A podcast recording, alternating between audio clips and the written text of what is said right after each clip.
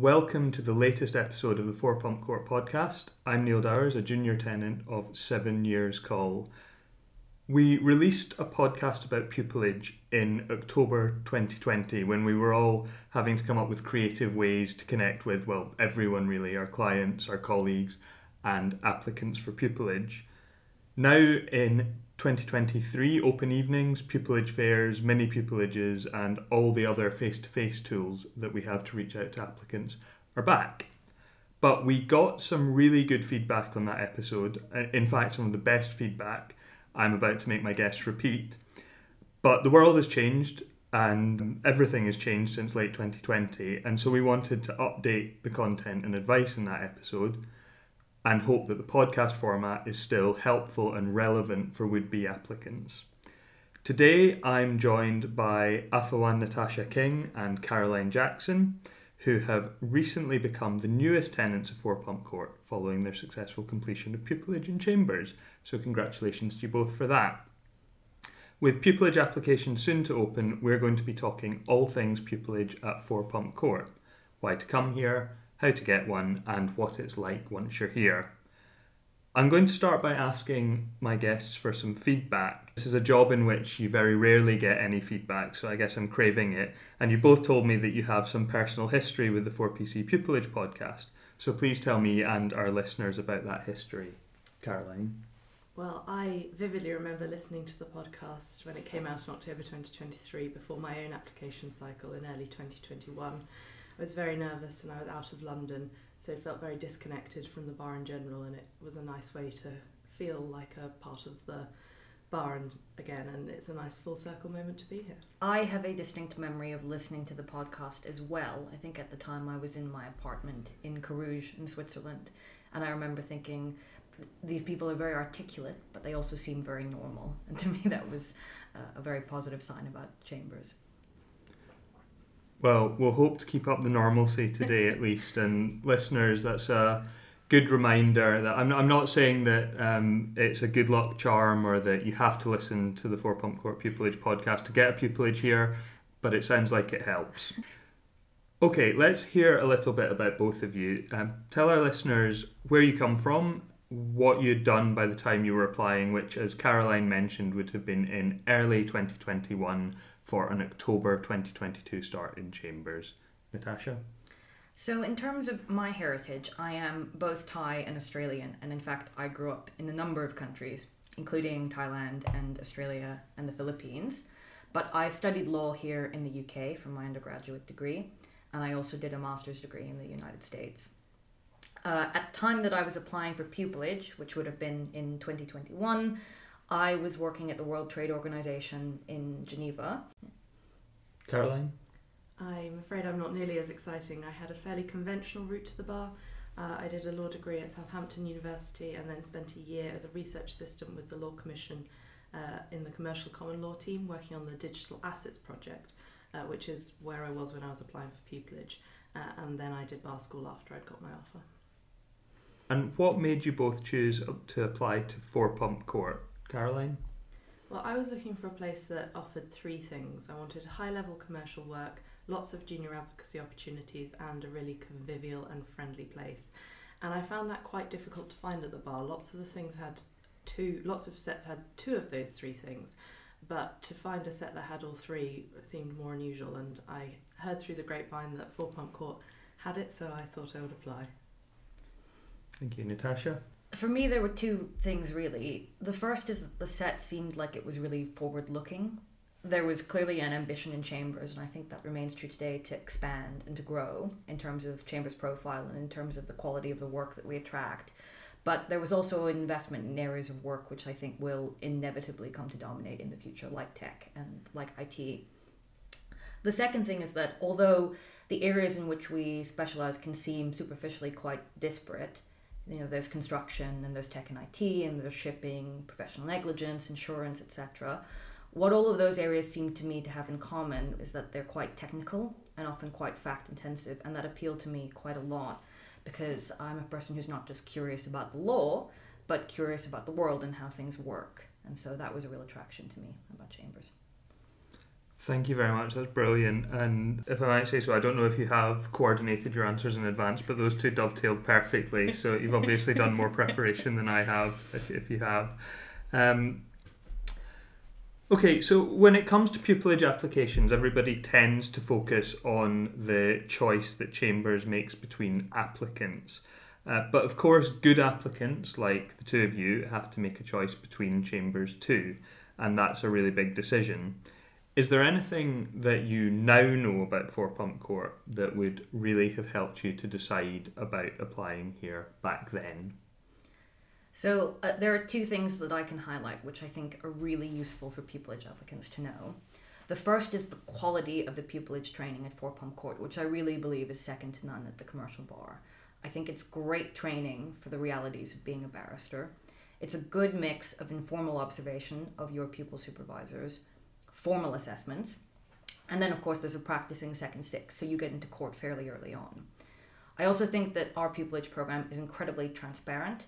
You know exactly what's going to happen at what stages, what's expected of you, and what standard you're expected to meet in order to get tenancy. And I think that's great because it means that not only are your odds of getting taken on as a tenant better, but you're also going to have a more rewarding and intellectually enriching year because the program is so well structured. The second thing I would say is the culture. Every Chambers is going to say that people there are really friendly and really personable, but I think we're genuinely lucky at Four Pump Court that it is true. Really, without exception, everyone in Chambers is so kind and so friendly and so generous with their time. Uh, it really feels like a team. And I think that extends not only to other barristers and members of Chambers, but to the clerks and the rest of our staff. Caroline? I'd certainly second both those things. And I would also say that while it might seem uh, crazy to be thinking about your life as a tenant when choosing between pupillage options, it is worth considering what your life would be like as a tenant at the places that you're trying to choose between as well as a pupil, especially at Four Pump Court because we do have very good retention rates. And so I think Chambers offers a lot of support and flexibility when developing your practice as a junior tenant. So whether you have a clear idea of the area of law that you want to work in, you can get a lot of support for being considered from junior roles with senior members on cases in that area to being invited to drinks with relevant solicitors to arranging secondments. And if you're more like me and you enjoy the novelty of having different instructions in different areas coming through all the time, it's really great to know that pretty much every instruction you get can be completely different, different law, different facts, and even different jurisdictions. Okay, so moving on to the application process itself what would be your top tip to applicants for a successful paper application? Caroline? I would say concision. I think unless you're being asked to do a clear essay task, you should prioritise brevity and shouldn't be afraid of line breaks, headers, and even bullet points in the right place. Applications are a test of written advocacy, but they're also something of a game of points, and you need to make it really easy for a marker who's buried under a pile of applications and make sure that your explanations of how you fulfill each of Chambers' selection criteria aren't buried in a wall of text that they just don't want to read. I would really echo Caroline's point about selection criteria. I think that's really crucial. The other thing that I'd add is don't assume any knowledge from your reader, and I think that's particularly crucial for international candidates. The person who is reading your application might not be familiar with your particular legal background or your professional background, so if you received a particular grade, explain what that grade is, explain how it compares to grading systems and classifications in the UK. If you received a particular award or prize or scholarship, explain what that is, give it context. If you still need to complete further training or get a visa in order to work in the UK, confirm that you can, explain how you intend to. Just don't assume any knowledge from the person that's reading the application. I think that's really important.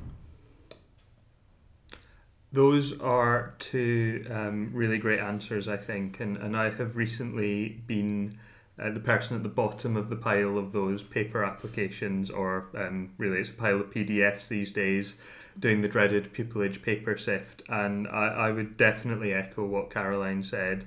Um, you should imagine writing the application for yourself and write things that you would want to read. In my case, that would mean writing for a fellow millennial whose attention span has also been ruined by growing up in the internet generation. And lay things out eh, really clearly in a way to make it very, very easy for us to see that you meet the recruitment criteria. And um, obviously, that's something that both our guests today did um, because I marked their pupillage applications, and here they are. So you're very welcome. okay, so you get through the pupillage paper sift. Uh, then the next step is, of course, interview. So tell us a little bit about your interview at Four Pump Court. What was the format, and how did you approach it, Natasha? So, Four Pump Court had two interviews. The first round interview consisted of an oral analysis of a problem question, which I believe was provided 30 minutes before the interview. Uh, I think there were also several competency and general CV questions. Then the second round interview was an advocacy exercise, and that I think was provided a couple of days in advance. It's a few years ago now, so I'm trying to remember.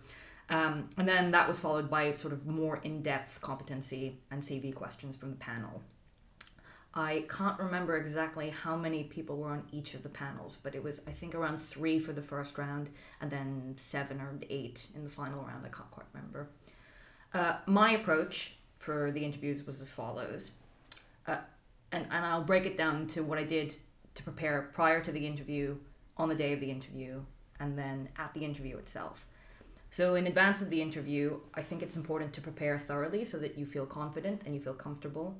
Uh, I read, I reread some of my contract law notes. I reread my CV. I reminded myself of all the key names and places because sometimes that can be difficult and stressful when you're in an interview environment. Uh, I did some practice interviews with friends, which I found very useful and helpful, just to practice saying some of the things out loud. Then on the day itself, I tried to just relax and to stay calm. So I did meditations before I went into all of my interviews. Uh, and actually, I think that was invaluable because it's really easy when you're in that kind of a situation to just give in to panic. Uh, and that I thought was really helpful. Then at the interview, I prioritized trying to be personable and trying to engage with the panel. I think it's easier to perform better and to feel less stressed if you feel like you're engaging.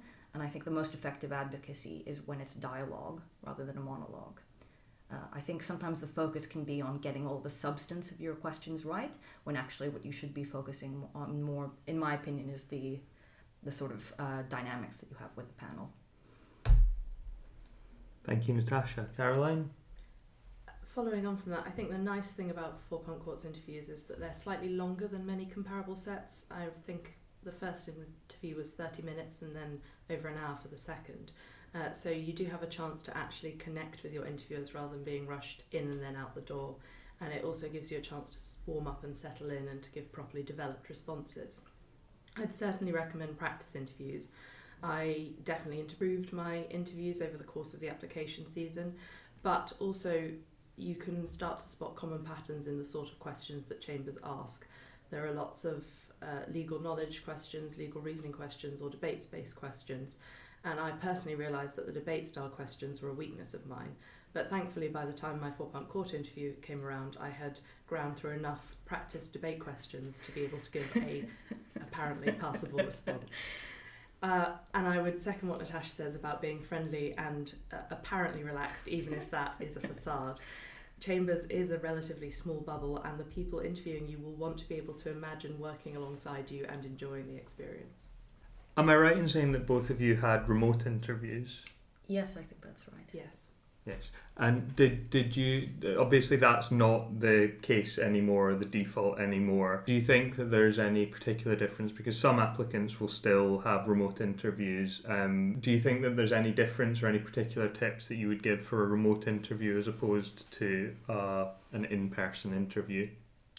I think one of the things that I realized when I was doing practice interviews online with friends is that your eye line is very different when you're doing a remote interview versus an in-person interview. It's very easy in person to make sure that you're making eye contact, but actually the camera is normally in a bit of a weird place on the laptop. So what I did is I had a sticky note next to next to the camera on my laptop saying "Look here," and so every time I felt that my gaze was wandering, I would direct it back to the camera.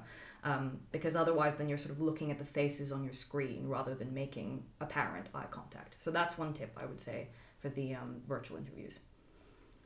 I would say generally just not to be concerned about virtual interviews. I found it really easy to get a good rapport with the panel. I didn't feel like uh, I was hindered by the fact I was doing something on a remote platform. So if you do have to do a remote interview, basically don't be worried about that.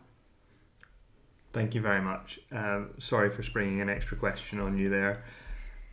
Uh, just to pick up on a couple of things that you've said from an interviewer's perspective. Uh, one, Natasha mentioned refamiliarizing herself with her application, and I think that that is so, so important because although we've talked about the paper application as your way of getting your foot in the door and showing chambers that you, on paper, meet chambers' criteria, you have to remember that everything you write on that application is also a potential interview question.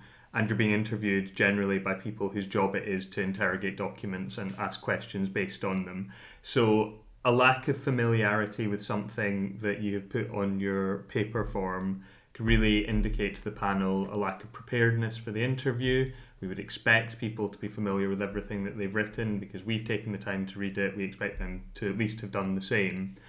And then, if we're talking about really advanced interview skills, being everything that you write on the paper application, again, because it's something that the panel might ask you about, is also your opportunity to get the panel to ask you about things that you want to talk about. So we see often people include things like a case that somebody in Chambers has been involved in, and now that's great if you know the case well and you're ready to talk about it in relative depth. But you might have someone who was an advocate in the case sitting on your panel who knows the case much better than you could ever really hope to when you're preparing for interviews at, at several chambers all at once. Whereas if you talk about in your application form, say something that you've written about in your dissertation, then you're going to be on much safer ground and probably you're going to know more about it than the panel. I know when I was interviewing at the bar, my favourite thing in the whole world was if the panel asked me about my PhD thesis because I'd been revising for that question for three years by that time and I felt that I was on really safe ground and could hold a conversation with the best of them.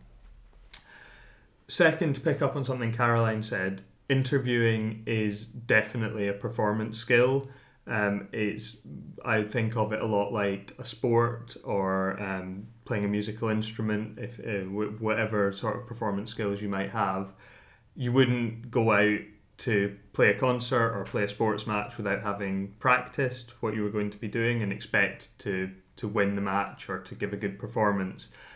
And exactly the same with an interview.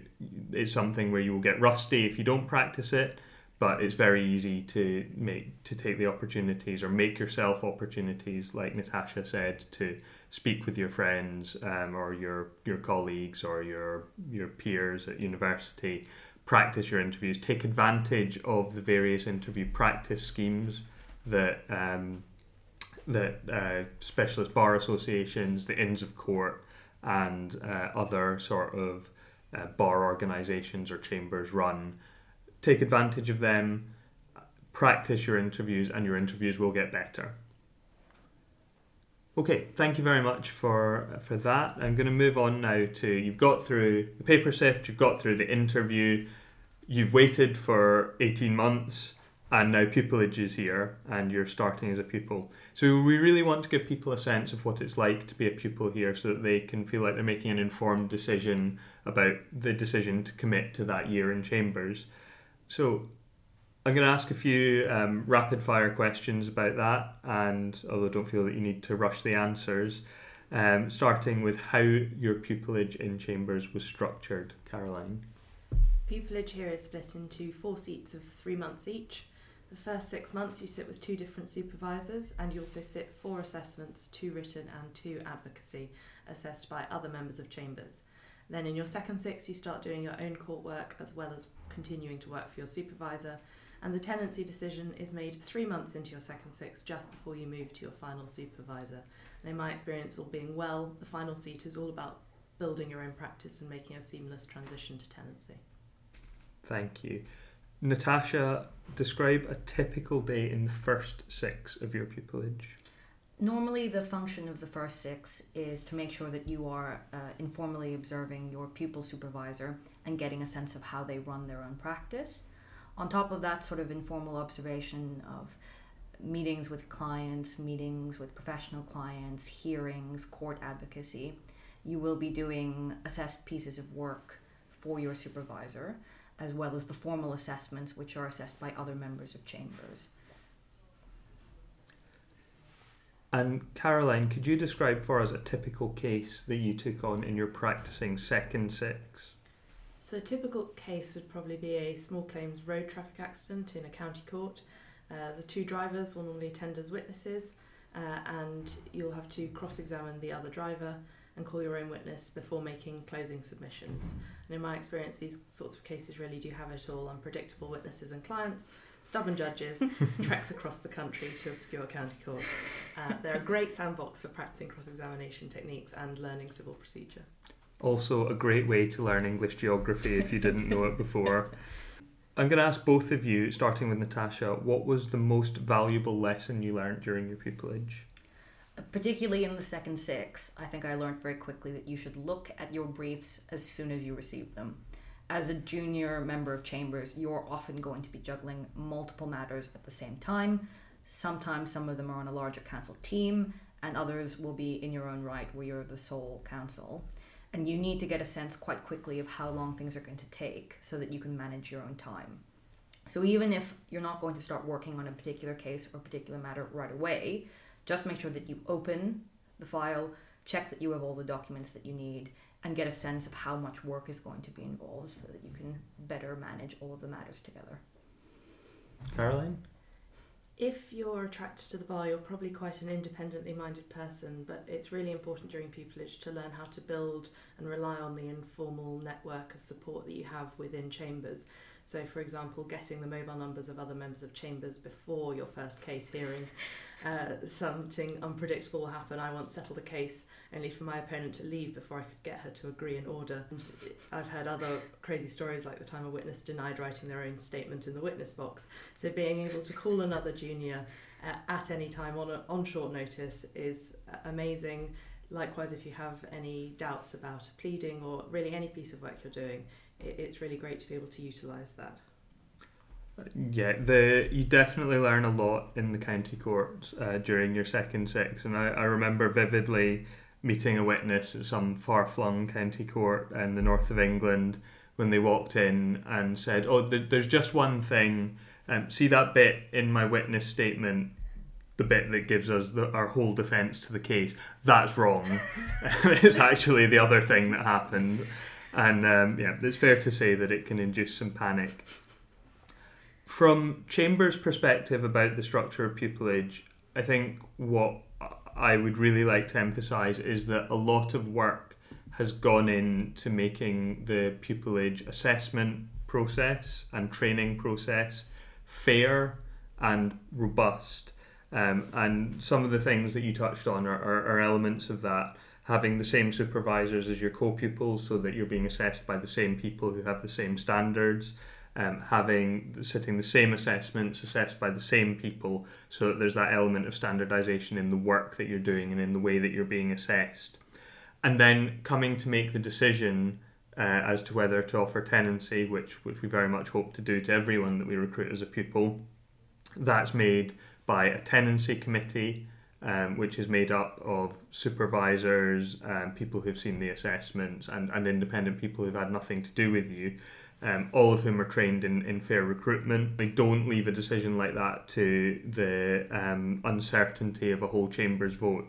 And I think that's something that, that I hadn't really thought about, hadn't really realised before I came to Chambers as a pupil, but that I was immensely grateful for once I got to Chambers that I felt that I was going through a process that was fair and transparent and that I was going to get a predictable outcome from it. And um, I don't know if you have anything to add on that, but um, that's just something I wanted to emphasise. I think it's a, a, real unique strength in Chambers and something that you might not appreciate, but when you're in the pupillage program, it makes an enormous difference to the process. Uh. Yes, and we look um, very much we, in Chambers. We have a commitment to equality and diversity, um, and we take part in a number of access schemes and, and programs to try to improve the diversity of um, our membership and our staff. but uh, the most important thing, I think, or, or, certainly from the perspective of pupillage applicants, is knowing that there's a robust and fair process in place where you, are going to get a predictable outcome and everybody's treated um, in the same way. So I would encourage anyone um, who has any doubts about the commercial bar being for them, if they think their profile is good enough for it, I would encourage them to apply for chambers and to um, come and give it a go, and you'll get a fair crack of the whip here. I can guarantee that. Okay, so you've been through pupillage um, and you are now, what, a month and a half into tenancy. Um, what are your plans as a junior tenant, Caroline? It's quite a strange experience for me and likely for many listeners. I've always had some kind of goal that I've been moving towards, like your academic results, then getting pupillage, then getting tenancy, uh, and now I'm here. Uh, now I'm self-employed with no immediate obvious milestones, so I want to learn how to run my practice as a business and develop a sustainable routine and lifestyle, um, and try and focus on the, the journey rather than the goal for once. How are you getting on with that? It's work in progress. for the next 12 months at least, I think my goal is to just keep learning. Pupillage is actually quite short. It's only 12 months, and I feel like there is still so much for me to learn about how to be a barrister and about how to run my own practice. So I just want to keep pursuing the things that interest me and stimulate me intellectually. I want to keep working with other members of chambers so that I can learn from them and observe the things that I like and that I want to take from their approaches. And uh, really critically for me, I want to be iterative and reflective about my own work, my own advocacy, so that I can keep improving. And that's that's all that I'm planning on doing for now. Well, Natasha, you very modestly say that you want to keep learning from others. Um, well, I've certainly heard from people who've been involved with working with both of you and supervising both of you that you're both already exceptional barristers.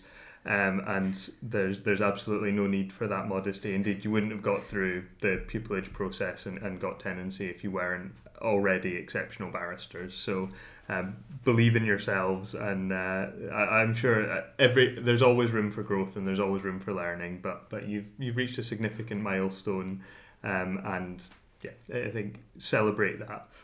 Um, Caroline, if you work out how to uh, balance the, the demands of the job with having, uh, having uh, an excellent work life balance, then please let us all know the secret.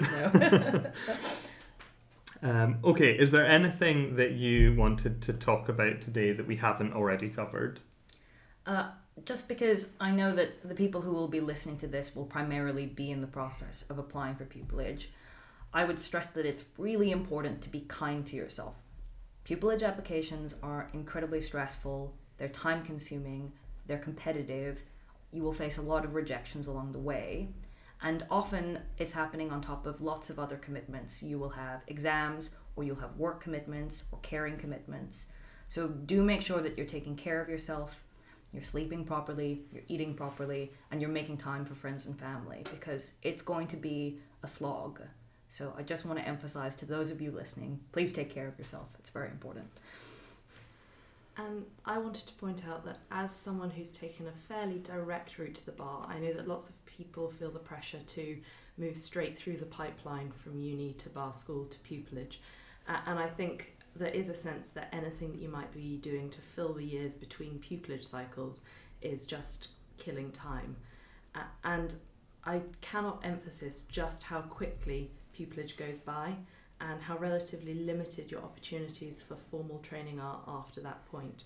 And actually building up your skill set before taking pupillage by being a judicial assistant, working in the Law Commission, working in industry, working for a startup, for solicitors or in house, or basically anything else, can actually really help you to feel confident and to thrive during pupillage and can actually accelerate your progress as you start out as a tenant the bar is very welcoming to people who have taken slightly longer to get there. So you, I really encourage people not to feel like the only way to succeed at the bar is to get there as soon as possible.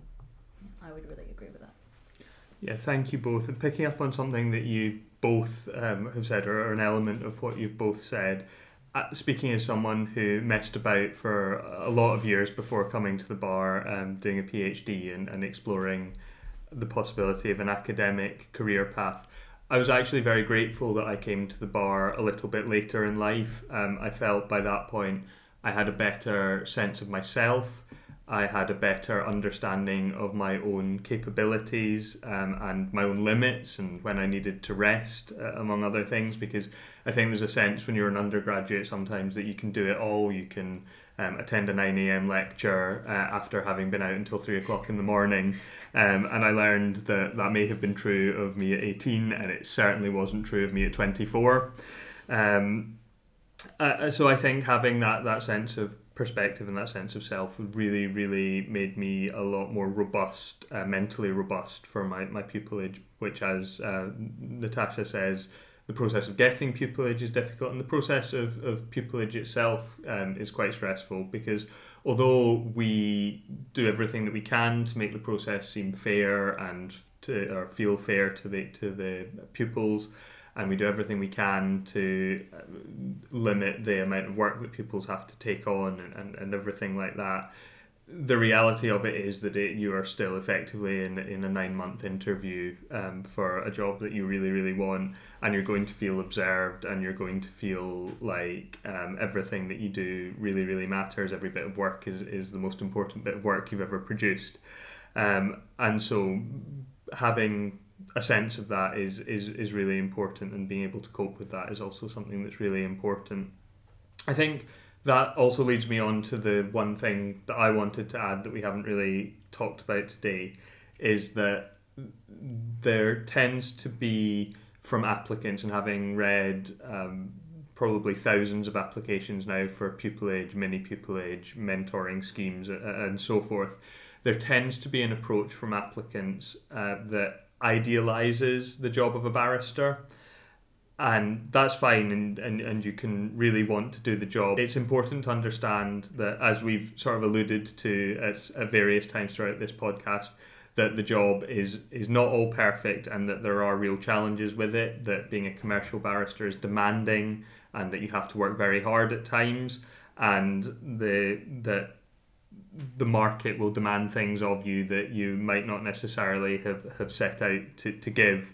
Um, and be having a real sense of the realities of the job and that there are challenges to it and that you need to be robust and hardworking um, and that you need to be prepared to really put in the time at times when you're in trial or preparing for trial and things like that is, is something that often doesn't come across uh, in forms from applicants but that does come across in the best app- the forms of the best applicants. Um, so I would encourage you when you're answering that question, why do you want to be a barrister? Not just to say the good things, because there are many good things about being a barrister, the advocacy, the chance to have a sort of an influence on, on the area of law in which you practice, which is something that I still am a little bit in awe at whenever there's a decided case that has your name on it that's part of the common law legal tradition forever. Um, the being self-employed gives you the opportunity to sort of direct your practice in into the fields that you want to to work in and to sort of try to manage your workload as best you can to to satisfy your needs outside but there are also challenges and, and I think that's really really important to acknowledge and to understand actually if you want to be a barrister. Okay, I'm going to wrap it up now by asking uh, Caroline and Natasha in turn to sum up in one sentence why someone listening today should apply to Four Pump Court. Well, as Neil's just said, being a barrister is a demanding job, but doing it at this chambers it has more of its fair share of all the good bits of the bar. Uh, I'll try to say something pithy. Great work, great colleagues, great training.